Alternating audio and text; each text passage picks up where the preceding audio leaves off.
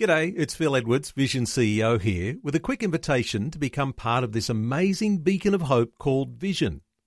Together we can put our love into action to help people of all kinds build or rebuild their lives on the truth of God.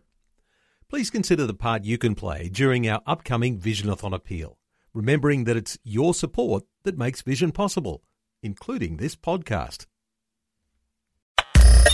Audio on demand from Vision Christian Media. Foundations. The Shabbat bread is challah bread, but the normal everyday word for bread is lechem. Bet lechem. Bet means house. Mm-hmm. Lechem is bread. So Bethlehem means house of bread. Foundations. Understanding the Jewish foundations of our Christian faith. With Robbo Robinson and Mandy Warby. We've been learning about the significance of the Sabbath, and there are three essential elements in the celebration of the Sabbath. We've learned about the candles and the wine, and in this program, we're going to be learning about the bread. In this particular part of the tradition, again, these particular traditions, they're they're just that. If you read scripture, you don't find these traditions laid out. So these are traditions that have developed. And, and if you learn anything about Jewish people, they love their traditions. and some of them were problematic, but they're not all. Certainly not all. Some of these are just absolutely beautiful and they're really rich in their symbology. Having said that, yes, Jewish people do love their traditions, but so does everybody else around the world. Hmm. We all have our traditions in one way or another. But the next tradition that we're going to look at is the reciting of the hamotzi over the bread, the challah bread. This is the, the special bread that is only used for the Sabbath. Now, generally, this particular bread is like a little plaited loaves, and they will always use two, two plaited loaves. When they have this on the table, because they have the, the Sabbath table, the Shabbat table, all laid out, and it look all looks really beautiful. They use special crockery, special cutlery, special candles, uh, candlestick holders, and it's all very, very special. They treat the Sabbath as though it's like welcoming a royal guest. It's that special for them. And uh, so they have this plate, and there'll be the two loaves of bread, and the father will lift the bread, one loaf of the bread, and the plate itself has got salt all over it, or a dish with salt on it, and he lifts the bread, and he will recite the um, the blessing, which is, "Blessed are you, Lord our God, King of the universe, who brings forth bread from the earth." And he will tear a chunk of bread off, he'll dip it in the salt, he'll then eat this piece of bread, and then he'll pass the bread to everybody else, and they will equally tear off a hunk of bread, dip it in the salt, and then eat it and pass it around until everybody's had some. Mm. Well, of course, the first question that comes to my mind is why the salt? Like, wh- why is he dipping it in salt? What's the significance of that? Well, can I just confess to you something that when I first learned of this, I asked exactly the same question. What's with the salt? And I'm going to get you to read Leviticus 2.13 because it'll tell you exactly. Okay. Well, that says, Every grain offering of yours, moreover, you shall season with salt, so that the salt of the covenant of your God shall not be lacking from your grain offering. With all your offerings, you shall offer salt. Well, there you go. The salt is to represent the salt of the covenant of your God. Mm. The salt represents the covenant. What happens if you add salt? It adds life, preservation. There's, we, we are supposed to be the salt of the earth. Mm. That's We're right, to yeah. take this life, this everlasting, you know, message of hope that we have with the gospel. There's Mm. salt is life. And that is what it represents, Yeah, the that's covenant. And and it said in all your offerings you have to have salt. The table of showbread had a, a dish of salt on it all the time to hmm. represent the covenant. So the reason that they have salt every single Sabbath is they're remembering this eternal, unconditional covenant that God has with them, that He's hmm. made with them. So every week they're having bread, they're having wine, they're having salt to remember the covenant that God made with them. That's Is- amazing. Isn't that, Yeah. not that just amazing? Now, for Messianic Jews, they realize, of course, the real significance of this is that Jesus fulfilled the covenant. His broken body on the cross, the poured out blood that was shed for him in, in the Last Supper. Matthew 26 26 says, While they were eating, Jesus took the bread And having blessed it, remember, blessing means to kneel, to bow, to submit, so that God will do the empowering to do what is required.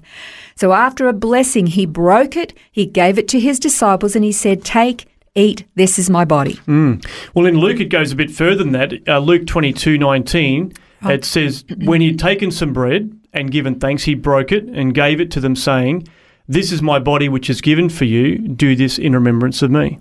What is it that the Jews do every single week? They break the bread. They break the bread and they remember. They remember the covenant. They break the bread, they drink the wine. Mm, mm. And here's the thing they, most Jews, do not realize the symbology of who this is at this meal is actually representing. Remember, Jesus was the Passover lamb where they had the shed blood of the lamb. They ate bread without leaven. They consumed the flesh of this uh, sacrifice for them, this covenant, this promise that God was making to them. And they have done this ever since that time. This has been part of this Sabbath rest, this symbolic meal that they don't even realize that it's representing Jesus. Yeah. And he instituted That's this. right. And we mentioned last program that in Hebrews 4 it talks about Jesus being the Sabbath rest. So he actually Exactly. is the representation of it. Yeah, yeah. Luke twenty four thirty. Jesus revealed himself to those he was traveling with on the road to Emmaus. Remember this? When he had reclined at the table with them, he took the bread and he blessed it, and breaking it, he gave it, uh, be- began giving it to them. And then, in the breaking of the bread, then their eyes were opened and they recognized him, and whew, he vanished from their sight. Ah, it's just amazing. You know, Jesus didn't just reveal himself as the vine, but he also said that he was the bread of life. That's right. We talked about the vine uh, in our last program, but you're right. In John 6 and a couple of verses, it says uh, about Jesus being the bread of life. Verse 35 Jesus said to them, I am the bread of life. He who comes to me will not hunger, and he who believes in me will never thirst. And then in verse 51, it says, I am the living bread that came down out of heaven. If anyone eats of this bread, he'll live forever. And the bread also, which I'll give for the life of the world, is my flesh. Now, you know, we've talked quite a bit about the amazing meaning of Hebrew words. Jesus has just said, I am the bread of life who came down out of heaven, and he has given his flesh for us. Now, Jesus was born in Bethlehem. Mm-hmm. Remember earlier uh, I talked about there were two different words for bread. Mm-hmm. The Shabbat bread is challah bread, but the normal everyday word for bread is lechem. Bet lechem. Oh, yes. Bet means house. Mm-hmm. Lechem is bread. So Bethlehem means house of bread. Where was Jesus born? wow. In So the house of bread. The bread of life was born in the house of bread. Isn't that amazing? That's amazing. now, in the Arabic, Bethlehem means the house of meat. Oh, right. So there is still the imagery there of a house of food, of nourishment, of Mm. Yeah. flesh, so to speak. Wow. But in the Hebrew, it's house of bread. So the, you're right, the bread of life was born in the house of bread. You know, there's every time you just dig a little bit, you grab a shovel Mm. and you just dig a little bit, you find another treasure. Jesus is the fulfillment of this bread, the bread that is shared and eaten every single Friday evening during the Sabbath meal, the Shabbat, in Jewish homes all around the world, to the absolute fulfillment of the eternal covenant that God made with his people bread with salt, the wine representing the body, the blood, and the salt of the covenant, remembering this promise. Mm. And most of them have no idea that it is representative of the sacrifice of their Jewish Messiah. They, they're, they're blind to that. But for Messianic Jews, yeah. they absolutely get it and they celebrate it with wonder and joy.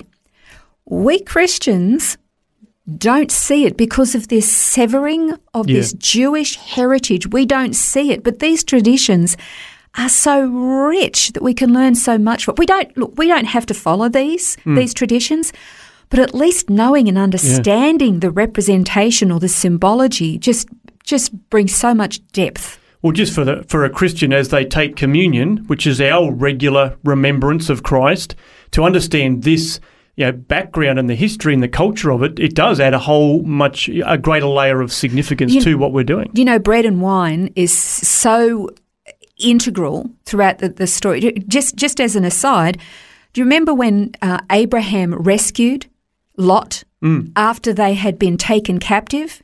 And Abraham took them, they rescued them, brought back all the plunder, and he got to a city called Salem. Was the original city of Jerusalem, Jerusalem, Salem, where King Melchizedek, high priest before God, Abraham gave him tithes. And Yeah. what did Melchizedek give to him? Bread and wine. Bread and wine. Yeah. Well, we're going to continue and wrap up this uh, study on the Sabbath in the next program, looking at more of the wonderful traditions that make up this celebration. That's next time on Foundations. This has been Foundations, a look at the Jewish foundations of our Christian faith. For study notes, resources, and more, see vision.org.au slash foundations.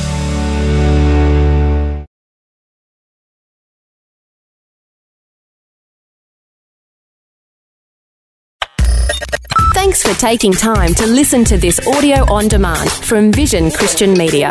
To find out more about us, go to vision.org.au.